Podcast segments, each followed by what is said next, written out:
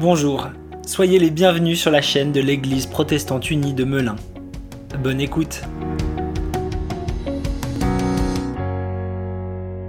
Ce matin, on va parler, euh, on va découvrir un personnage de la Bible.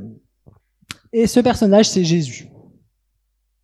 Bon, vous êtes peut-être un peu déçus parce que, on connaît Jésus.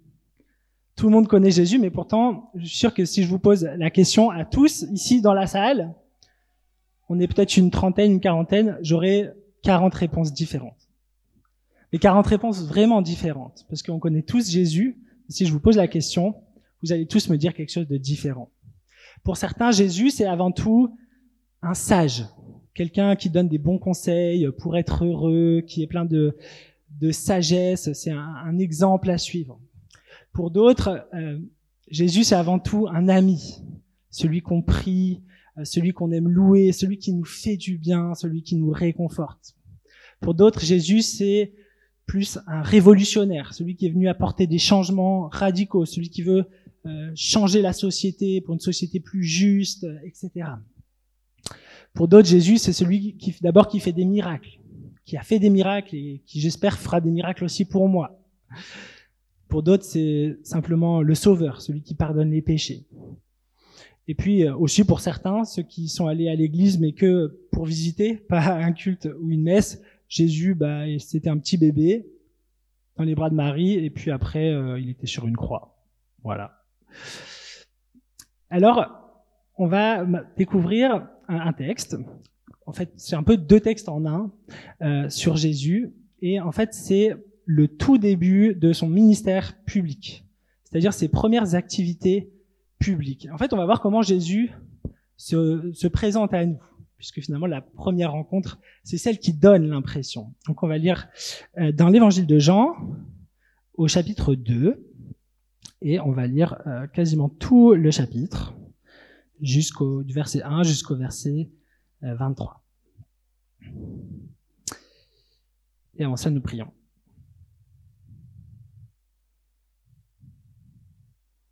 Seigneur, permets-nous, à travers euh, la lecture de ce texte biblique et sa méditation, de pouvoir connaître, rencontrer ton Fils Jésus davantage.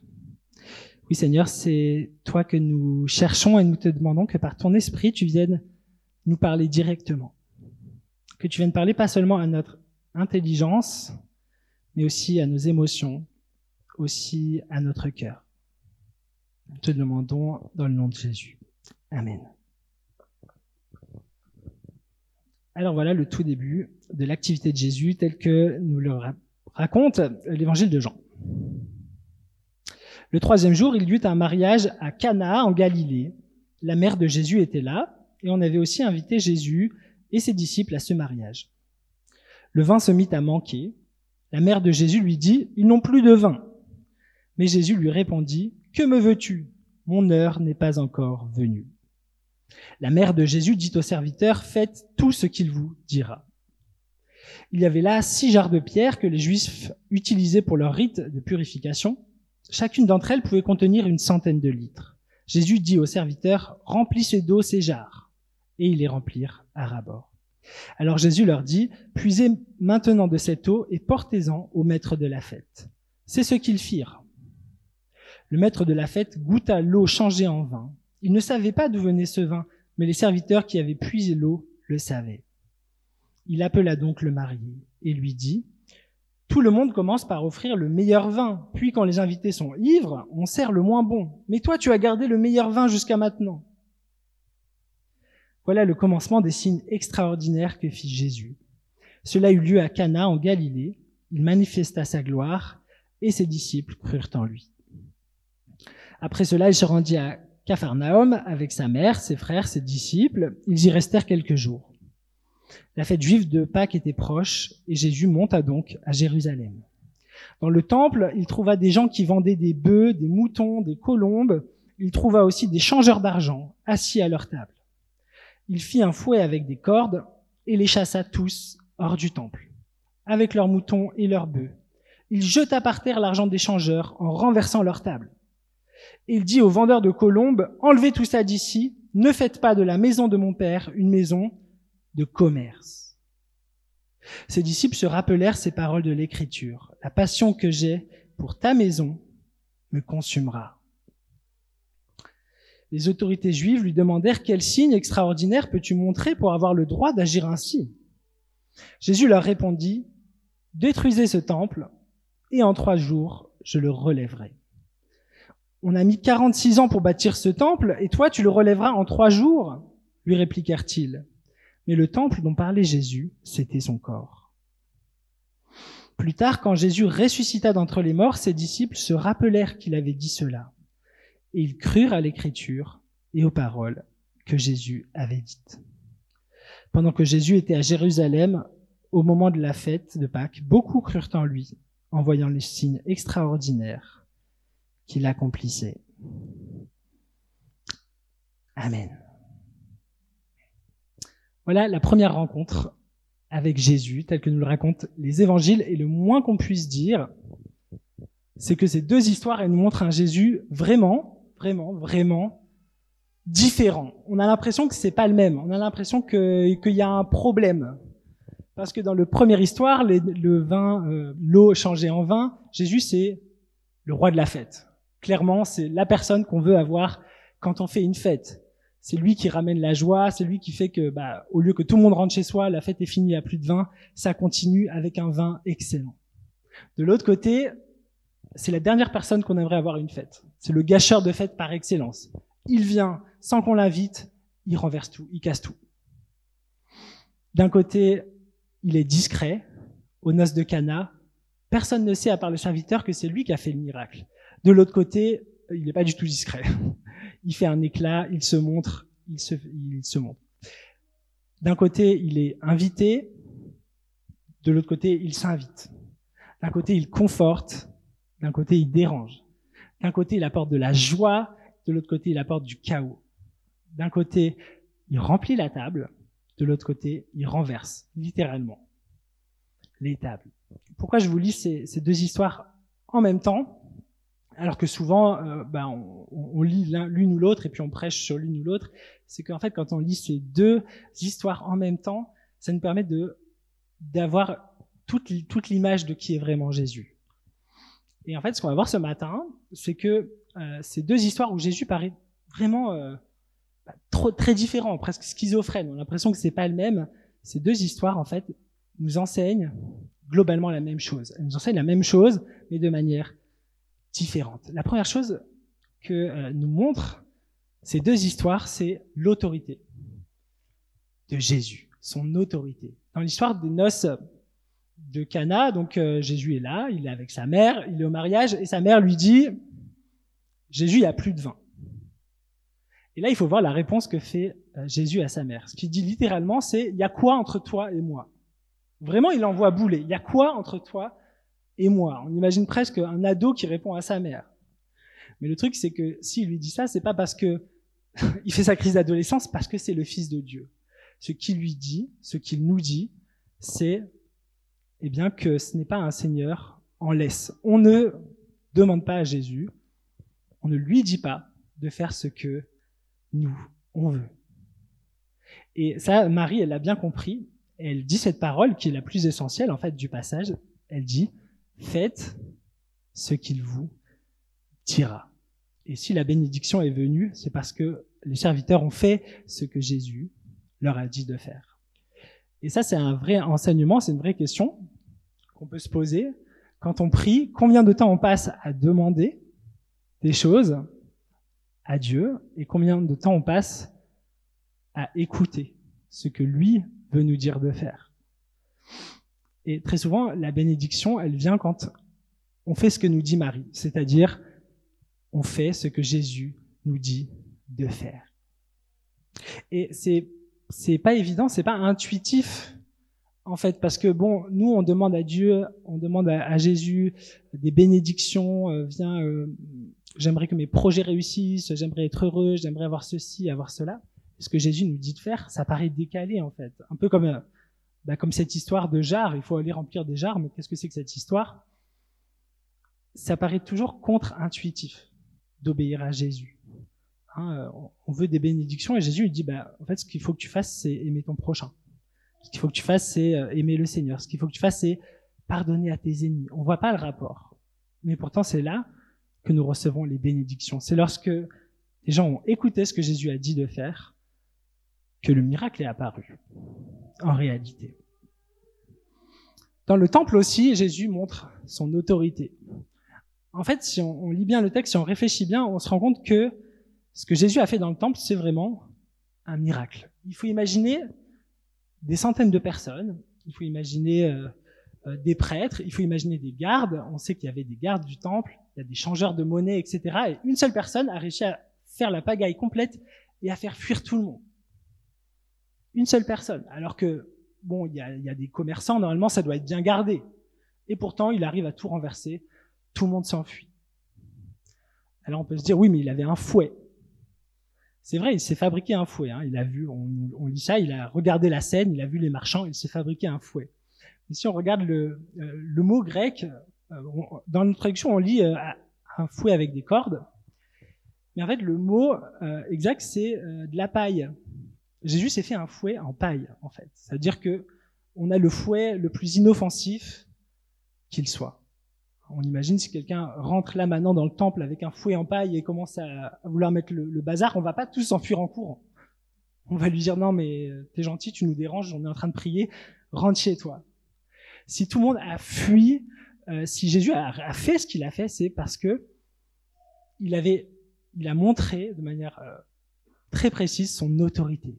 C'était simplement par sa présence, par sa manière d'être, par ses paroles, qu'il a pu chasser les marchands du temple. Donc c'est un, en fait, c'est un véritable miracle. Alors la deuxième chose, la deuxième raison, euh, c'est que Jésus, dans ces deux textes, euh, va nous exprimer de manière assez claire les raisons de sa venue. Pourquoi est-ce que Jésus est venu dans le monde? Et la raison principale, ça apparaît très clairement dans les deux passages, c'est sa mort et sa résurrection. En réalité, Jésus, tout au long des évangiles, tout au long de sa vie sur terre, ne pensait qu'à ça. Il ne parlait que de ça. Tout, absolument tout est orienté vers la croix. Jésus-Christ, c'est d'abord celui qui est venu pour mourir et pour ressusciter. On le voit dans l'histoire de, de l'eau changée en vin avec son sang. Le vin nous rappelle son sang, nous rappelle sa mort. Et on a aussi un indice euh, assez euh, incontournable, c'est que Jésus, quand Marie lui demande, lui dit, il y a plus de vin, lui dit, qu'est-ce qu'il y a entre toi et moi? Et puis il dit, mon heure n'est pas encore venue. Si vous êtes habitué de l'évangile de Jean, c'est une expression que Jésus utilise beaucoup. Il parle de son heure. Et quand il parle de son heure, il parle du moment de sa mort. Et il y a aussi la, résurrection, la résurrection finale qui est évoquée puisque le banquet le mariage, c'est vraiment l'image qu'utilise le livre de l'Apocalypse pour nous parler de la fin des temps, pour nous parler de la vie éternelle et du royaume. C'est un exemple que je prends souvent, mais on s'imagine toujours, parce qu'on voit ça dans les films, le royaume de Dieu comme euh, on est sur des nuages, on a des auréoles, on a des ailes. Mais la Bible, on parle pas du tout comme ça. La Bible, elle parle d'un festin, du meilleur vin, des meilleurs plats, de la fête, la fête d'une noce. Voilà ce qu'on voit déjà euh, à Cana, dans ce miracle de l'eau changée en vin. Et alors, si on revient dans le temple, déjà, il faut se demander pourquoi est-ce qu'il y avait des marchands de bêtes et pourquoi est-ce qu'il y avait des changeurs de monnaie. Hein, on n'imagine pas euh, un marchand de bestiaux dans l'église. On n'imagine pas un bureau de change dans l'église. Pourquoi? Parce qu'en fait, c'était très pratique. Le temple de Jérusalem, c'était vraiment le lieu de pèlerinage. Il y avait des juifs qui venaient euh, à peu près du monde entier en pèlerinage. Ils venaient au temple, donc ils devaient changer leur monnaie euh, étrangère contre la monnaie locale, contre des shekels, et puis acheter des bêtes pour les sacrifices. Il faut se rendre compte que à cette époque-là, on n'imagine pas s'approcher de Dieu, euh, aller au temple sans avoir un animal à sacrifier c'était vraiment le centre de la spiritualité, de la religion, les sacrifices. Et en fait, ce qui révolte vraiment Jésus dans cette histoire, c'est pas tellement qu'il y ait des gens qui fassent du commerce dans le temple, finalement. Puisqu'au fond, Jésus sait très bien que s'ils sont pas dans le temple, ils seront dehors. Donc Jésus n'a rien contre les commerçants. En réalité, quand il dit euh, vous avez fait euh, de la maison de mon père une maison de commerce, il parle de commerce spirituel. Parce qu'à ce moment-là, la religion, c'était devenu juste une affaire de commerce entre moi et Dieu. J'achète mon petit, mon petit oiseau, je le donne au prêtre, le prêtre le zigouille, et c'est bon. Je suis en règle. C'est juste une transaction, en fait. Et c'est ça qui révolte le plus Jésus. C'est cette attitude qu'on appelle la religiosité, en fait. C'est, je fais tout ce qu'il faut. Je fais tout ce qu'il faut, et en échange, j'espère bien que Dieu, lui, va faire ce qu'il faut. Lui, il va me bénir, lui, il va me donner ce que je veux. Et Jésus, c'est ça qu'il est venu renverser, et c'est ça qui le, qui l'a mis en colère. C'est ça qui l'a mis en colère parce que il voit bien qu'il n'y avait plus aucun sens dans ce sacrifice. C'était juste une transaction. C'était juste du commerce entre les hommes et entre Dieu. Ce que Jésus aurait attendu, et bien sûr, euh, ces sacrifices lui rappellent son sacrifice. Ce qu'il aurait attendu, c'est que quand on dépose notre offrande, notre sacrifice, ce soit un, geste de prière, et pas juste un, un devoir religieux. Que quand on dépose notre animal, on prie, on dise, Seigneur, c'est moi qui mériterais de mourir à la place de cet animal. C'est moi qui mériterais de mourir pour mes fautes. Et bien sûr, Jésus pense à sa propre mort parce que encore aujourd'hui, on peut vivre exactement comme ça notre relation à Dieu. Euh, je fais tout ce qu'il faut. Je vais à l'église, je donne euh, la dîme chaque mois, euh, je lis un peu la Bible, etc., etc. Mais je suis pas du tout dans une relation avec Dieu. Et Jésus n'est pas venu, n'est pas mort pour qu'on devienne des religieux. Jésus n'est pas mort pour qu'on aille à l'église. Jésus n'est pas mort pour qu'on soit des protestants. Voilà. Le sens de la mort de Jésus, il nous faut en fait l'accueillir dans notre cœur et aller vers lui non pas dans un sens du devoir, non pas dans un sens du business, je te donne quelque chose, je fais ce que tu veux et toi tu vas faire ce que je veux parce que ça marche pas comme ça. Il faut redécouvrir le sens de la mort de Jésus. Et à partir du moment où on, comprend vraiment, mais pas seulement avec notre tête, mais avec notre cœur, ce que ça veut dire que Jésus est mort sur une croix pour nous, alors notre vie, elle peut plus être comme avant, en fait. On peut plus, en fait, on peut difficilement avoir du mal à pardonner quelqu'un. Quand on sait à quel point nous, on a été pardonnés, à quel point on sait combien on a payé pour nous pardonner nous. On peut plus garder éternellement de la culpabilité pour les choses du passé, parce qu'on sait que pour nos fautes, il y a un prix déjà très très très cher qui a été payé, le prix du Fils de Dieu, de la vie du Fils de Dieu. Donc Jésus nous montre son autorité et le sens de sa venue, sa mort et sa résurrection.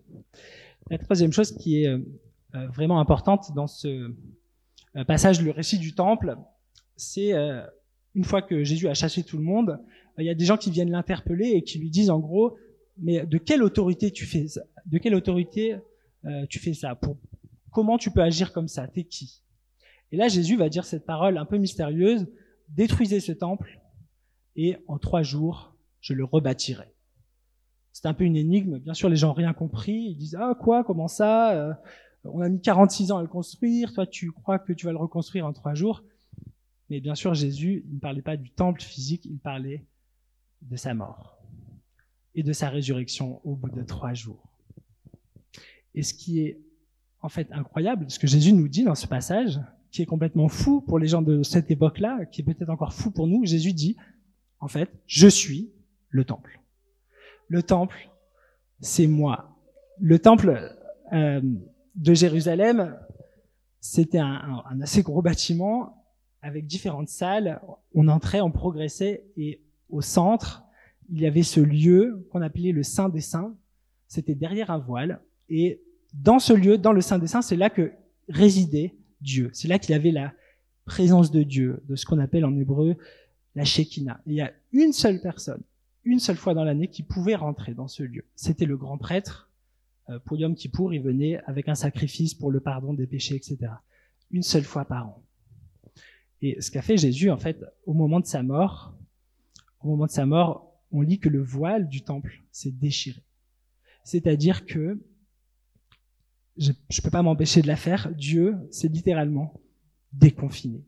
Il s'est déconfiné et il est maintenant accessible à tout le monde. Tout le monde peut vivre, ressentir la présence de Dieu en Jésus-Christ. Nous pouvons maintenant être dans sa présence. Alors je vais conclure en... avec ça. Au fond, la vraie différence, la principale différence entre ces deux passages, dont on a vu qu'ils étaient quand même finalement assez similaires, ils nous enseignaient les mêmes choses, c'est que au mariage, Jésus, euh, c'était un invité, et au temple, en fait, Jésus, il était chez lui. Il était chez lui. C'est la maison de son père. Et c'est pour ça qu'il agit avec autorité, puisqu'il a toute autorité dans la maison de son père. Et ça, ça nous pose les questions à chacun. Est-ce que Jésus est un invité occasionnel dans notre vie. Est-ce que euh, finalement on va prier que quand on a besoin de lui, l'invité, ou bien est-ce que c'est le proprio? Est-ce que euh, Dieu, Jésus-Christ, a sa demeure chez nous?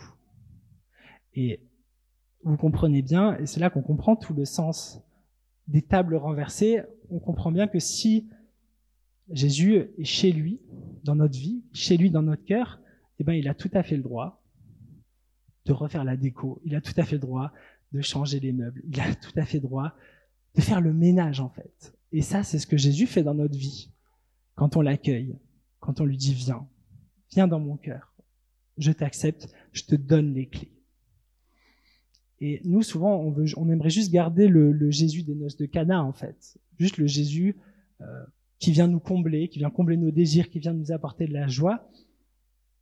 Mais en réalité, si on veut vraiment adorer le vrai Dieu, le vrai Christ, lorsqu'il vient, bien sûr, il nous apporte de la joie, bien sûr, il comble nos manques, mais il vient aussi renverser la table. Il vient aussi faire le ménage à l'intérieur. Et je pense que c'est ce qui bloque beaucoup de gens, même des gens qui sont chrétiens depuis longtemps, qui vont à l'église depuis longtemps. C'est ce qui nous bloque à faire cette prière, c'est parce qu'on sait que si on dit Jésus-Christ, viens, je te donne les clés de mon cœur, tu es, chez toi, euh, tu es chez moi, chez toi, ben on sait qu'il va renverser les tables. On sait qu'il y a des choses qu'on faisait qu'on ne pourra plus faire. On sait qu'il y a des systèmes de pensée qu'on ne pourra plus garder. On sait qu'il y a des mensonges intérieurs qui vont être dévoilés, on ne pourra pas continuer à cacher. C'est pour ça qu'on dit que ce passage, c'est la purification du temple. Jésus a purifié le temple comme il vient nous purifier, nous, purifier notre cœur, pour que notre vie ne soit plus une maison de commerce, une maison de petits arrangements avec notre conscience. Le vrai enseignement de ces deux passages, c'est de réussir à se tourner vers le vrai Christ, vers le vrai Dieu et pas seulement celui qu'on aimerait avoir, celui qui nous arrange bien. Hein, on peut très bien lire la Bible en disant ah oui ça ça me plaît, ça ça me plaît pas. Mais si on veut vraiment être avec Christ, il faut le prendre en entier. Le Seigneur du vin et le Seigneur du fouet, celui qui remplit notre table, celui qui renverse notre table. Et s'il est à la fois celui qui remplit notre table et qui renverse notre table, c'est pour une seule et même raison. C'est parce qu'il nous aime. Tout simplement. Alors je vous invite à prier avec moi.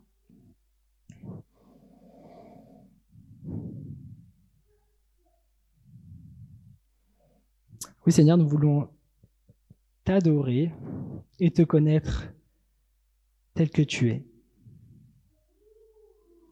Seigneur, nous voulons oser faire peut-être pour la première fois cette prière, de te demander de venir dans notre vie, dans notre cœur. Nous voulons te confier les clés. Nous voulons que tu règnes en nous. Oui Seigneur, nous savons que si nous prions réellement, si nous faisons réellement cette prière, notre vie va certainement changer. Tu vas certainement, renverser des tables. Alors Seigneur, nous voulons t'accueillir dans la globalité de notre existence. Nous ne voulons pas seulement te laisser entrer dans les pièces de notre existence qu'on assume. nous voulons aussi te laisser entrer dans les lieux où tu es très très loin de régner. Oui Seigneur, viens nous purifier et viens nous combler. Merci Seigneur pour ton Fils Jésus-Christ, vrai homme et vrai Dieu. Amen.